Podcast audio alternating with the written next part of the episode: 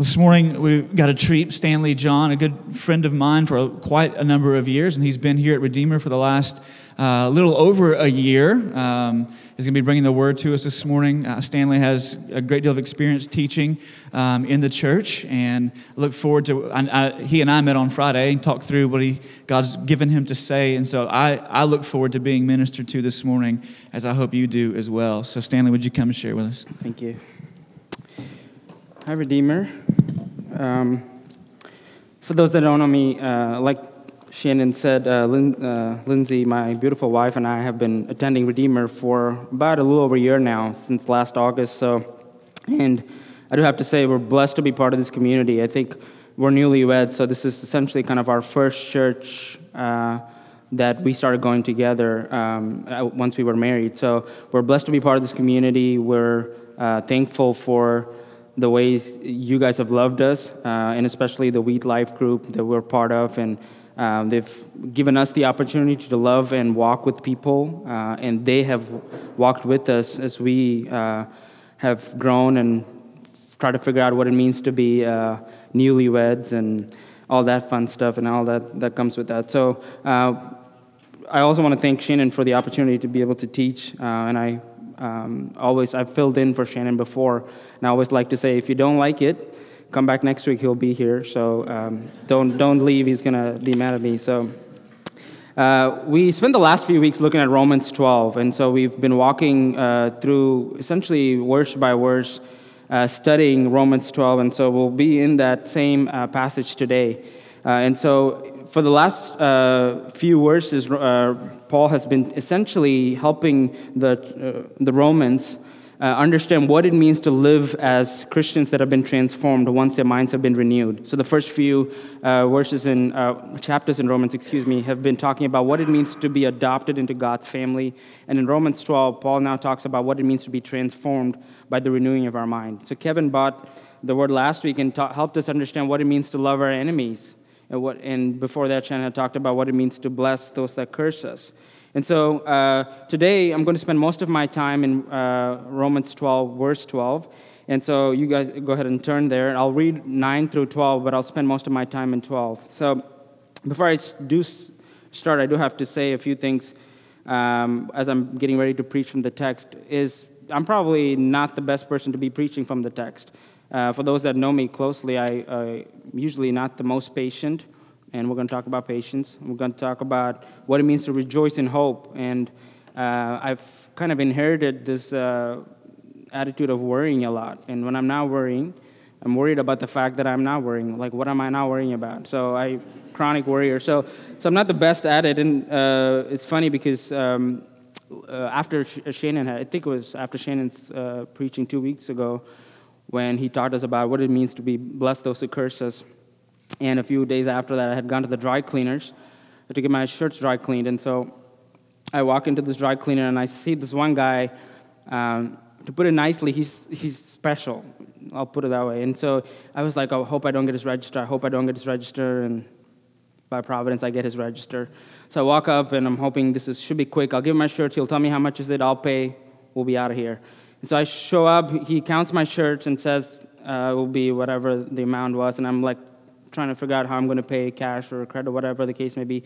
And he looks at me and says, um, So, how does a guy take off his shirt without having all his buttons uh, unbuttoned? I was like, Well, so confession, I don't take all my buttons off. I just take the first two and then just pop the shirt off. I was like, Why go through the whole thing when this is easier? And so he, he was like, How do you? I was like, I was trying to make small talk, be nice. I was like, Well, some of us just have a skill like that. And so he and so then he keeps going. He's like, well, you know, now we have to taking the buttons off. And I'm like, okay. Uh, you know, if in as, in as much as you're interested in making our life easier, it would be awesome if you can take the buttons off before you bring the shirts in. I'm like, I'm telling my wife the story later on. She, I was like, I was like, I can take the shirts down the road, and I'm sure they all won't have any problems taking my buttons off. So my wife's like, Did you tell him that? I was like, No, I was, I didn't tell him that, but I was thinking. So I'm walking out of the store, and uh, you know the words that uh, Shannon taught had came to mind is like, "Bless those who curse you." And I'm thinking to myself, what does that have to do with where I'm now? So I get in the car, and the Spirit promptly reminds me, uh, "Blessing those who annoy you is a good start, right?" and so, so sometimes, um, as I'm teaching this text, um, I'm still preaching to myself, uh, like Shannon was saying. So uh, bear with me and y'all pray for me as I, as I do this. Uh, but in verse 12 of Romans 12, uh, Paul is helping us, uh, reminding us what it means to live as Christians that are transformed by God's word. Uh, but also what it means to live as Christians through tribulations and trial, periods of trial.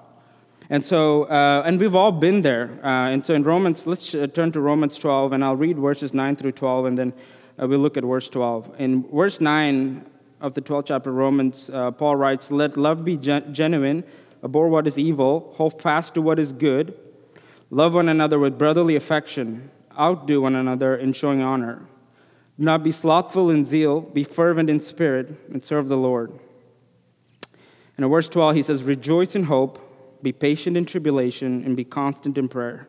Let me read that again. Be rejoice in hope, be patient in tribulation, and be constant in prayer. So we've, we've all had our share of trials and difficult seasons, just like Shannon was talking about. Uh, we've, we personally know people that are going through difficult seasons of life. I know for me, uh, the one that comes to mind as I was reading this text is when my dad passed away eight years ago.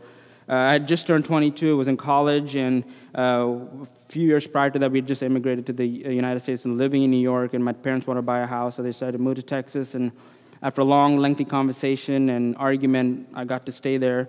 Uh, but six months into their move, uh, my uh, dad ended up having a stroke and got admitted to the hospital. And I want to say two weeks later, um, uh, he went into a coma and then we buried him two weeks later. And so for me, uh, being 22, I, it, was, it was challenging because at that point I had been a Christian, uh, but 21, 22 years of theology was being challenged right as I was living it out.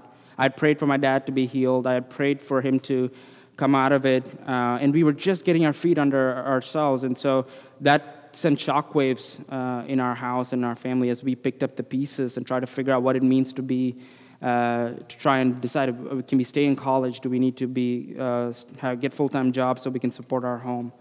And so um, the weeks after since uh, I, I, really felt hopeless. I was like okay trying to figure out what, what does that mean? What, what is god trying to tell us? What, what do we need to do? What have we missed and so um, I know that it's not an uncommon experience uh, because all, most of you here have been through some experience like that or in some kind of experience like that right now, whether it's job loss, whether it's a health issue, whether it's children uh, not turning out the way we hoped they would, or our futures and marriages not turning out the way we hoped it would.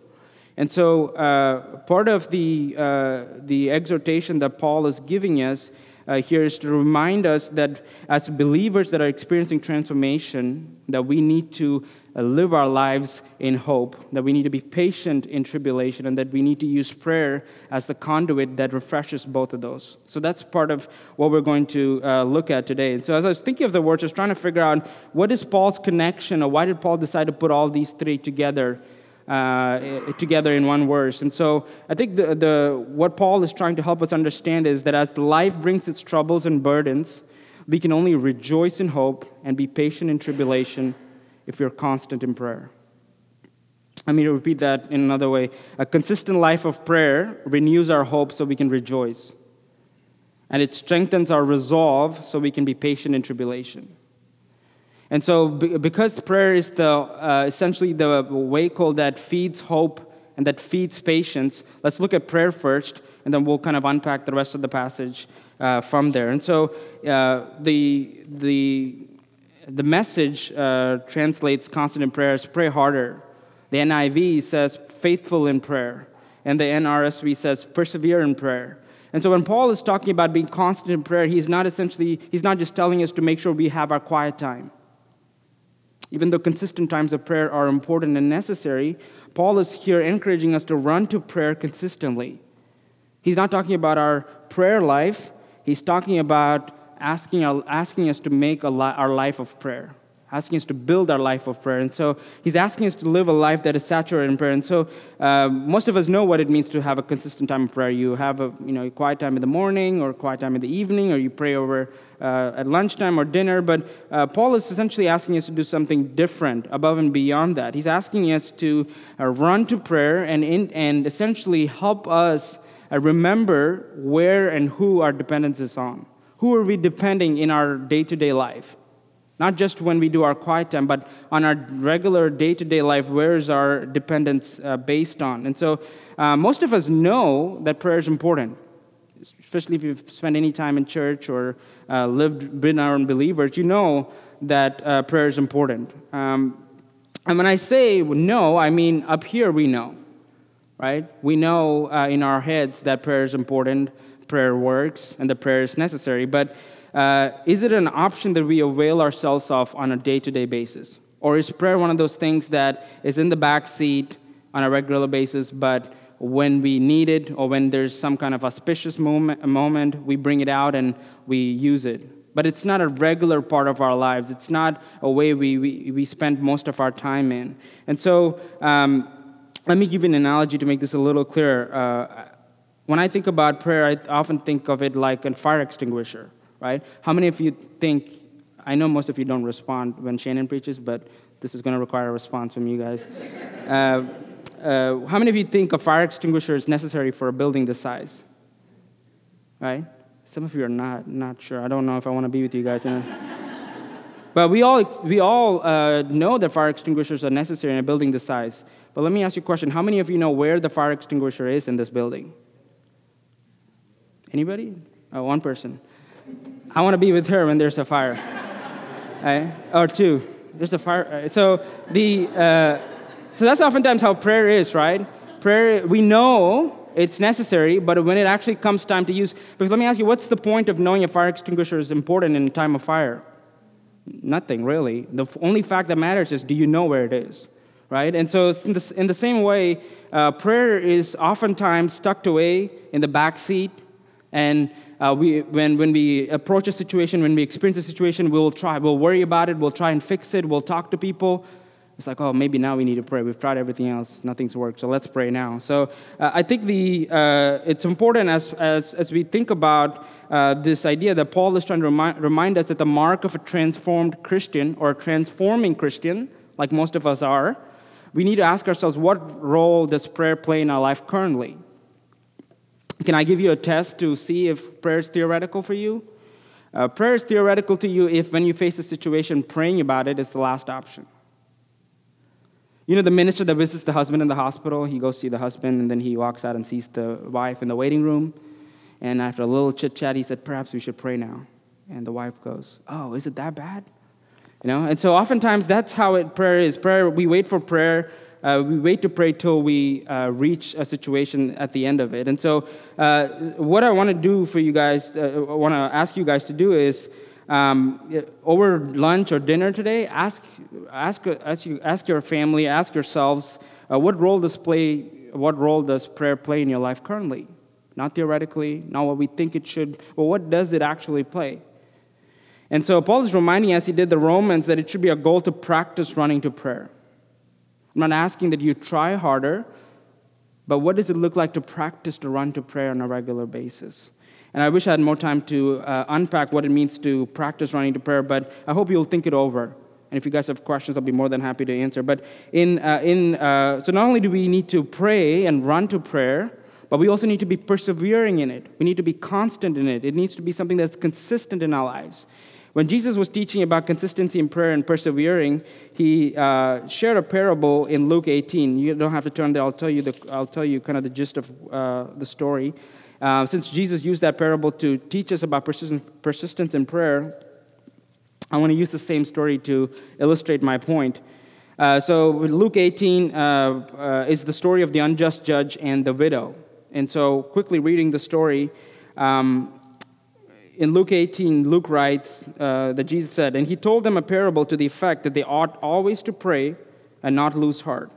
He said, In a certain city there was a judge who neither feared God nor respected man. And there was a widow in that city who kept coming to him and saying, Give me justice against my adver- adversary.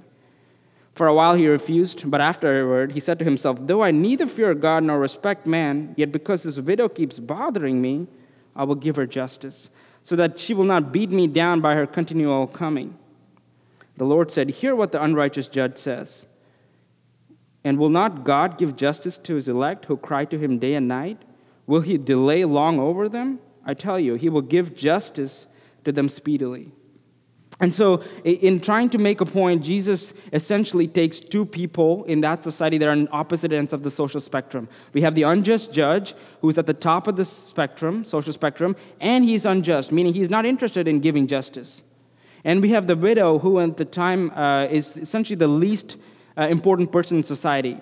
She has nobody to take care for her, of her, she has no inheritance, and she's essentially uh, disregarded in the society that they're in. So here's a person who has all the leverage, and here's somebody who has no leverage. So when the lady, uh, when the widow goes up to the, uh, up to the uh, ju- judge, she has nothing to offer to him. What is her leverage? What is, the, what is the way that she can get her justice? She has no options other than keep asking. And so Jesus, in making this, uh, painting this contrasting picture, helps us understand uh, in that parable, if an unjust judge gives in to a woman who has no leverage, what does it look like for a just God to answer prayers to his children? And so that's the point that uh, Jesus is making here. I do have to say, he, Jesus does say uh, he will give justice to them speedily. I have a lot of time, you can spend a whole sermon on this, but uh, speedily oftentimes is God's speed, and oftentimes that's not our speed. Just so that answer that does not come at the time that we want it, know that God is still listening. He, he expects us to continually keep asking because He is a just God and a loving Father who is willing and eager to meet the needs of His, of his children. So, if prayer, uh, so it should be our goal to run to prayer. And as we think about uh, prayer and what it, what it does for us, I just want to make three more points before we move on. One is that prayer is God's invitation to us to partner with Him. What do I mean by that?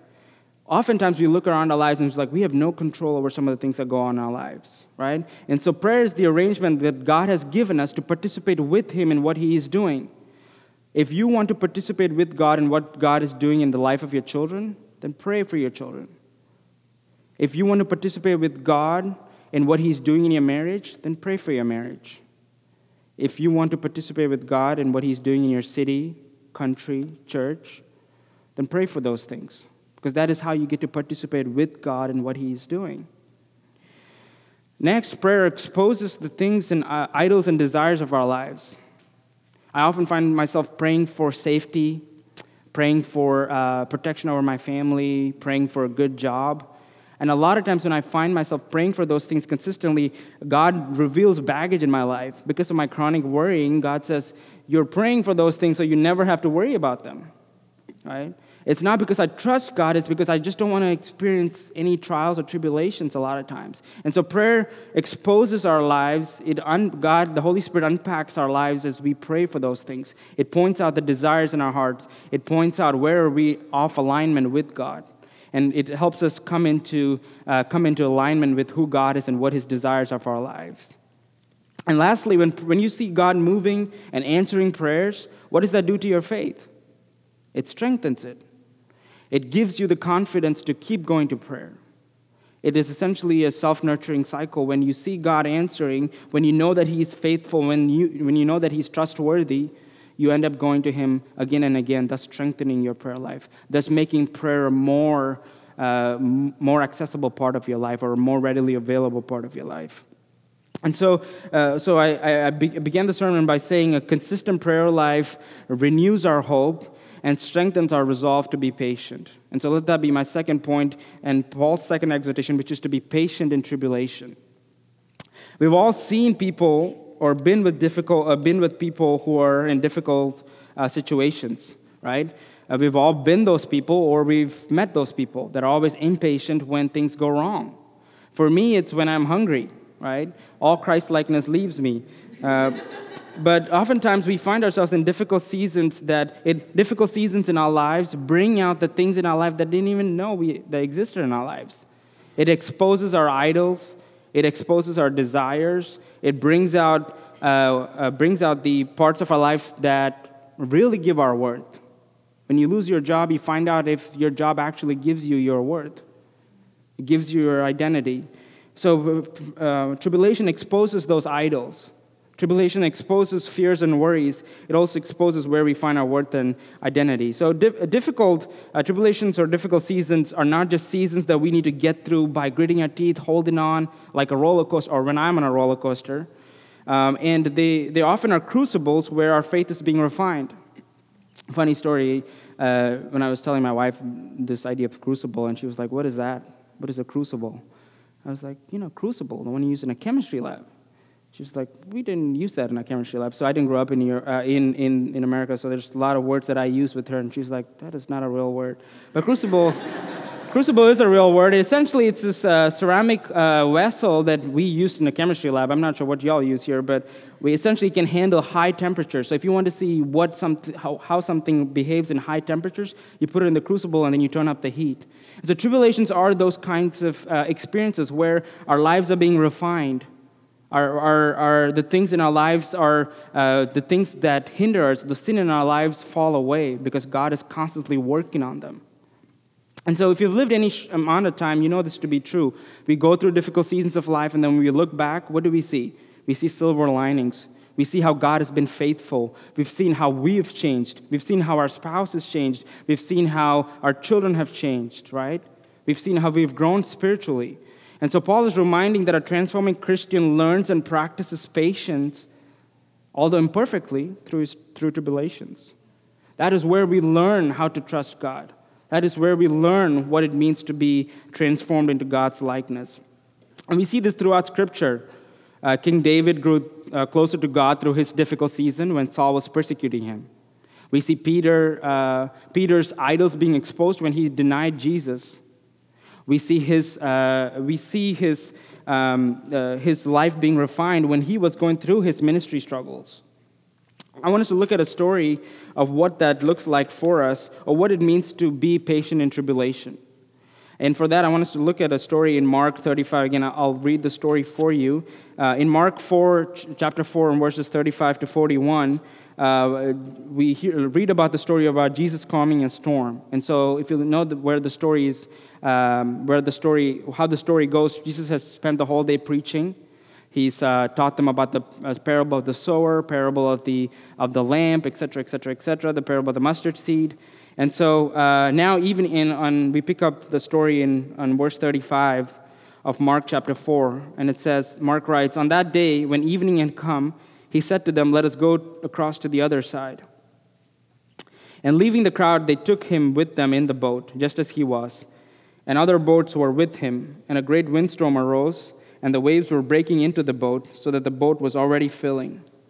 But he was in the stern, asleep on the cushion, and they awoke him and said to him, Teacher, do you not care that we are perishing?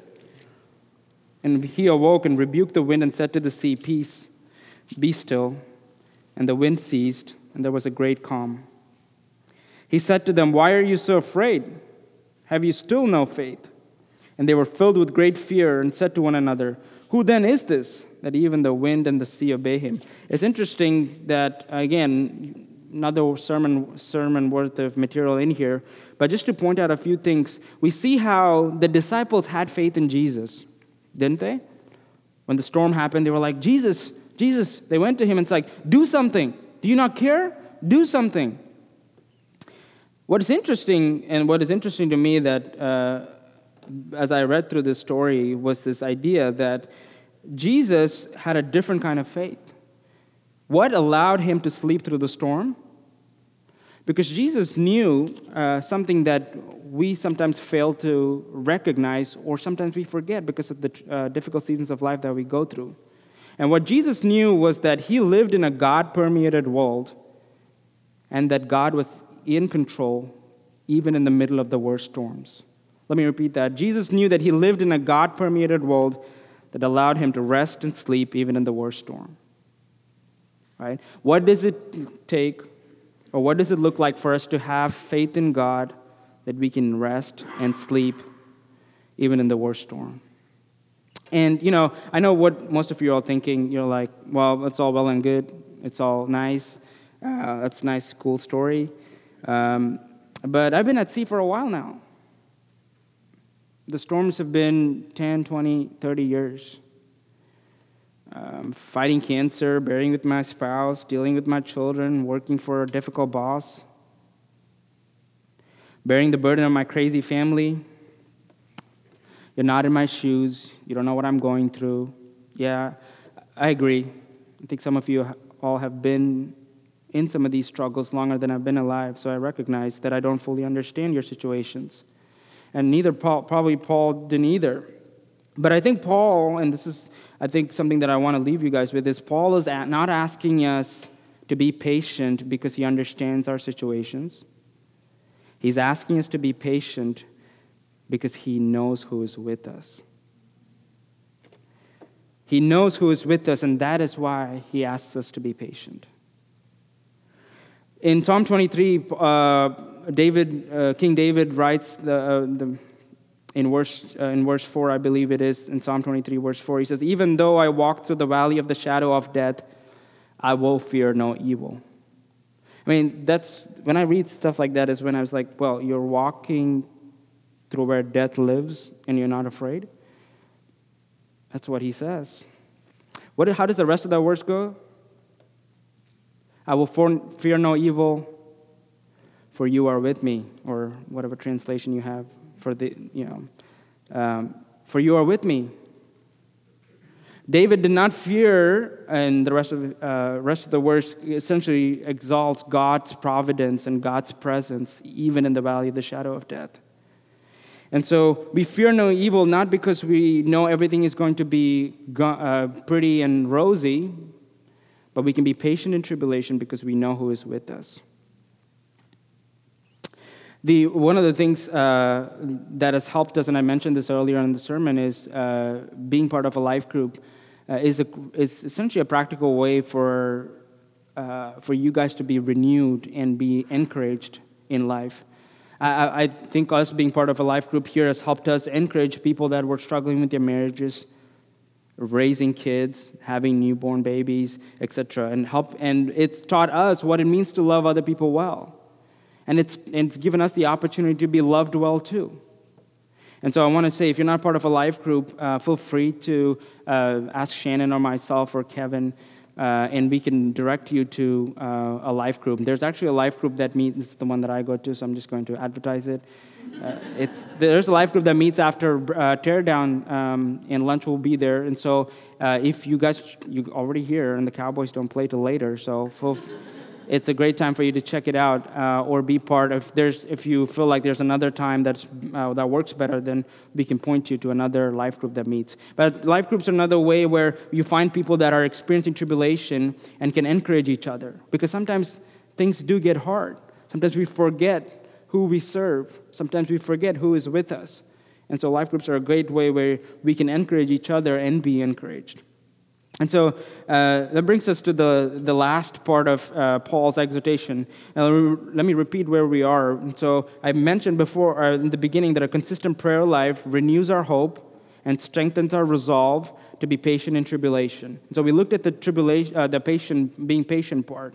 Let's look at what it means to be renewed in our hope or to rejoice in our hope. Paul here says, "Rejoice in hope." The message has it as cheerfully expectant. And so, what is hope? And there's a lot of definitions. Hebrews gives us a few definitions. Uh, for me, I think it, it boils down to hope is a joyous anticipation of good that is not here yet. It's a ho- joyous anticipation of what is not here yet. We know it's coming, it's just not here yet. Fear, on the other hand, is the anticipation of evil, right? When we anticipate something bad's going to happen, we're afraid. But when we anticipate something good happening, it generates a hope in our lives. And so that is what it means to that is, that is what it means to be hopeful. Hope is critical for our faith and transformation because it has the power to pull us forward. Right? You probably experienced this to some degree or the other. Right?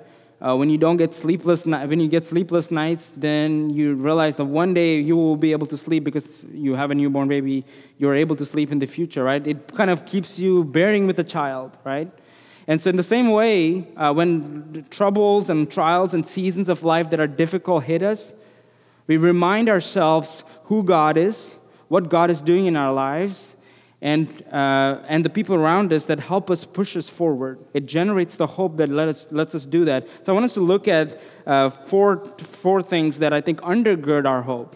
Four things that I uh, find myself uh, constantly thinking about when I am discouraged. And the first um, pillar that undergirds hope uh, is the fact that we're adopted into Christ's family. It's whose we are.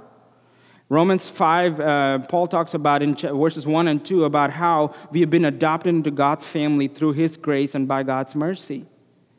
And so, uh, oftentimes, we, we forget whose we are, right? We, we're caught up in the circumstances that we live in. We've been, we've been freed from the bondage of sin, and we're called to eternal life. We've been called to be part of God's family. We've been adopted into his family. Uh, you, some of you have probably heard the story of the newspaper boy that was uh, working for a newspaper company that was running a competition. And the competition basically was if you sold the most newspaper subscriptions, you got to uh, go to a, uh, a, vacation by the beach. And so he works hard, he wins the competition, and then, uh, as promised, he uh, enjoys a nice vacation on the beach. Well, as he's enjoying his vacation, he sees another boy, and he goes up to him and figures out, like guys always do, trying to uh, rank people. He's, he asks the boy, How many newspaper subscriptions did you sell to enjoy the vacation? The boy goes, None.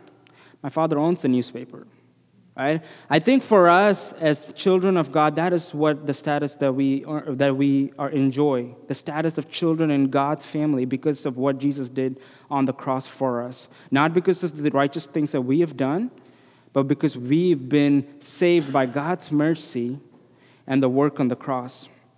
Second our hope comes from the promise that god is transforming us into his likeness. Like i said when i go through these moments where uh, my christ likeness leaves me uh, I am reminded or have to be uh, encouraged by the fact that God is still working in me.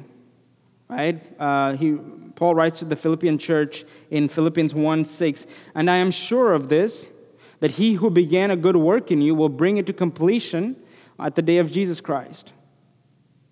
So if you find yourself hung up on patterns of sin, hung up on how unspiritual you are or how unqualified you are, rem- remember the God that's called you into this salvation will complete the work that He started. And that's hopeful for me. Because if it was left up to me, it's going to be, it's bad. It's been bad so far, and I can't see it changing anytime soon besides, God, besides God's mercy. So that's the second thing that keeps our hope alive. The third thing that keeps our hope alive is the truth that Jesus is going to be back. And I want to read us a passage later on today, but uh, it, it, it, it brings me hope, especially as I watch election and all this other stuff that's going on, all the chaos that we live in, that Jesus is going to come back and set everything straight. And that generates a hope in my life that keeps me pulling me forward to live daily for Him. And as, your, as His sons and daughters, we have been invited to be part of the marriage supper of the Lamb. And lastly, uh, we, and more importantly, we rejoice in God Himself. So we rejoice in the fact that we've been adopted into God's family. We rejoice in hope and from the hope that comes from the fact that God is changing us. And we rejoice in the hope that God is coming back. But lastly, and more importantly, we rejoice in the fact that God, in God Himself. We move, uh, Paul is helping us to move from rejoicing in results to rejoicing in who God is. Right? Oftentimes we look at results, we're like, okay, I was, I was this at this point at this, uh, this stage of my life, but I'm still here, right? Or, you know, we're still struggling financially, or, or my kids are still not obedient, or whatever the case may be. Paul reminds us that to rejoice in hope means to rejoice in God Himself.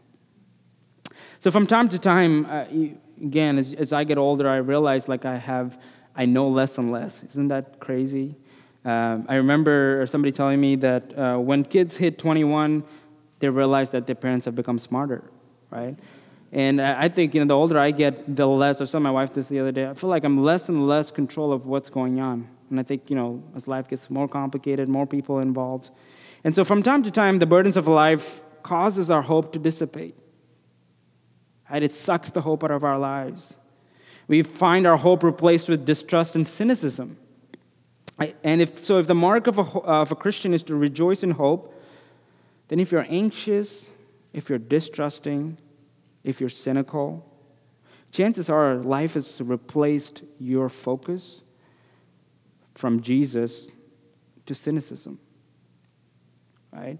And so part of the part of paul's exhortation to us is to ask ourselves if, if i'm seeing these feelings of distrust if i'm seeing these feelings of worry anxiousness then has my hope been replaced with something other than jesus uh, as the band comes uh, up and um, we finish up here today, I want to spend uh, read uh, a passage from Revelation chapter four. But before I do that, I just want to summarize where we what we looked at so far, and that, that's that uh, in, in, Paul in saying in Romans chapter twelve to rejoice in hope, be patient in tribulation, and to be constant in prayer. What he's telling us, uh, what he's telling us is that a consistent prayer life feeds our hope, and so that we can rejoice in it.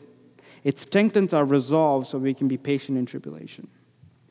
And so, uh, one of the passages I generally go to when I find myself distrusting, uh, discouraged, is Revelation chapter 4. And so, in Revelation chapter 4, um, uh, John the Apostle is writing uh, about this vision that he's seen in heaven.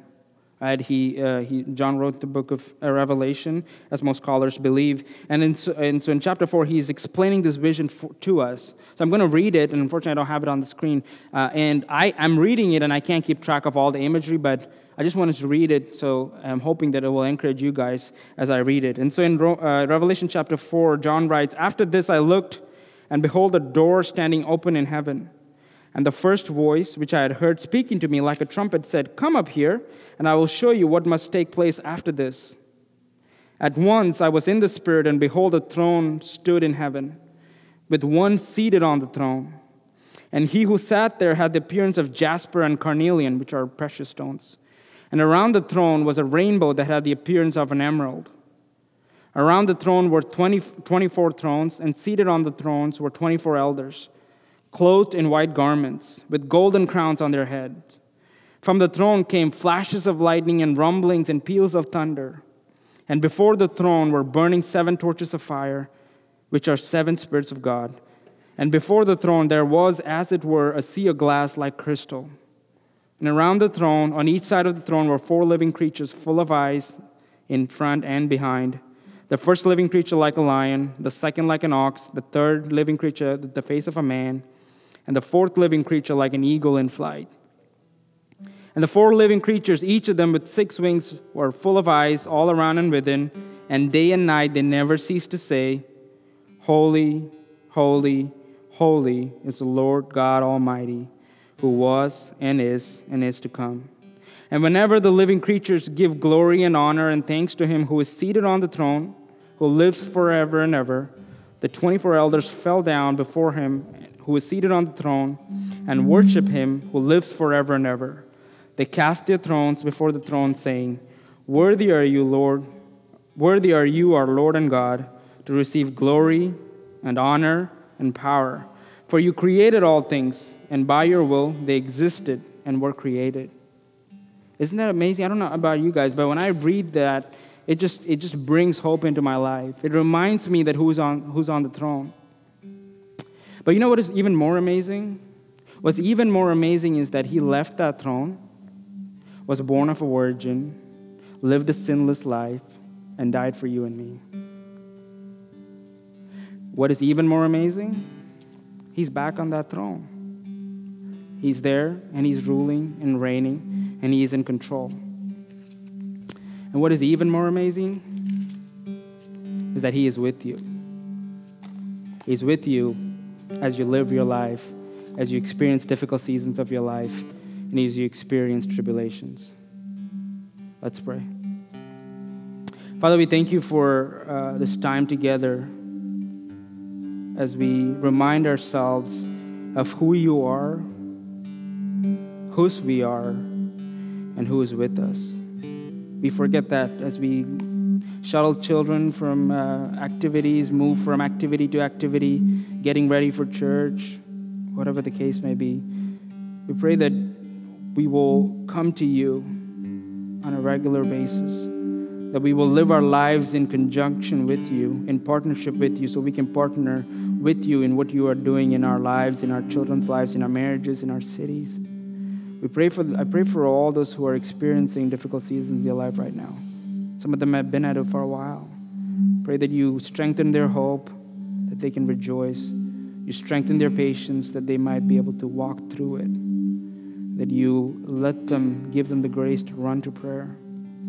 Pray that as a church that we will come around those people so that we can love on them, we can encourage them.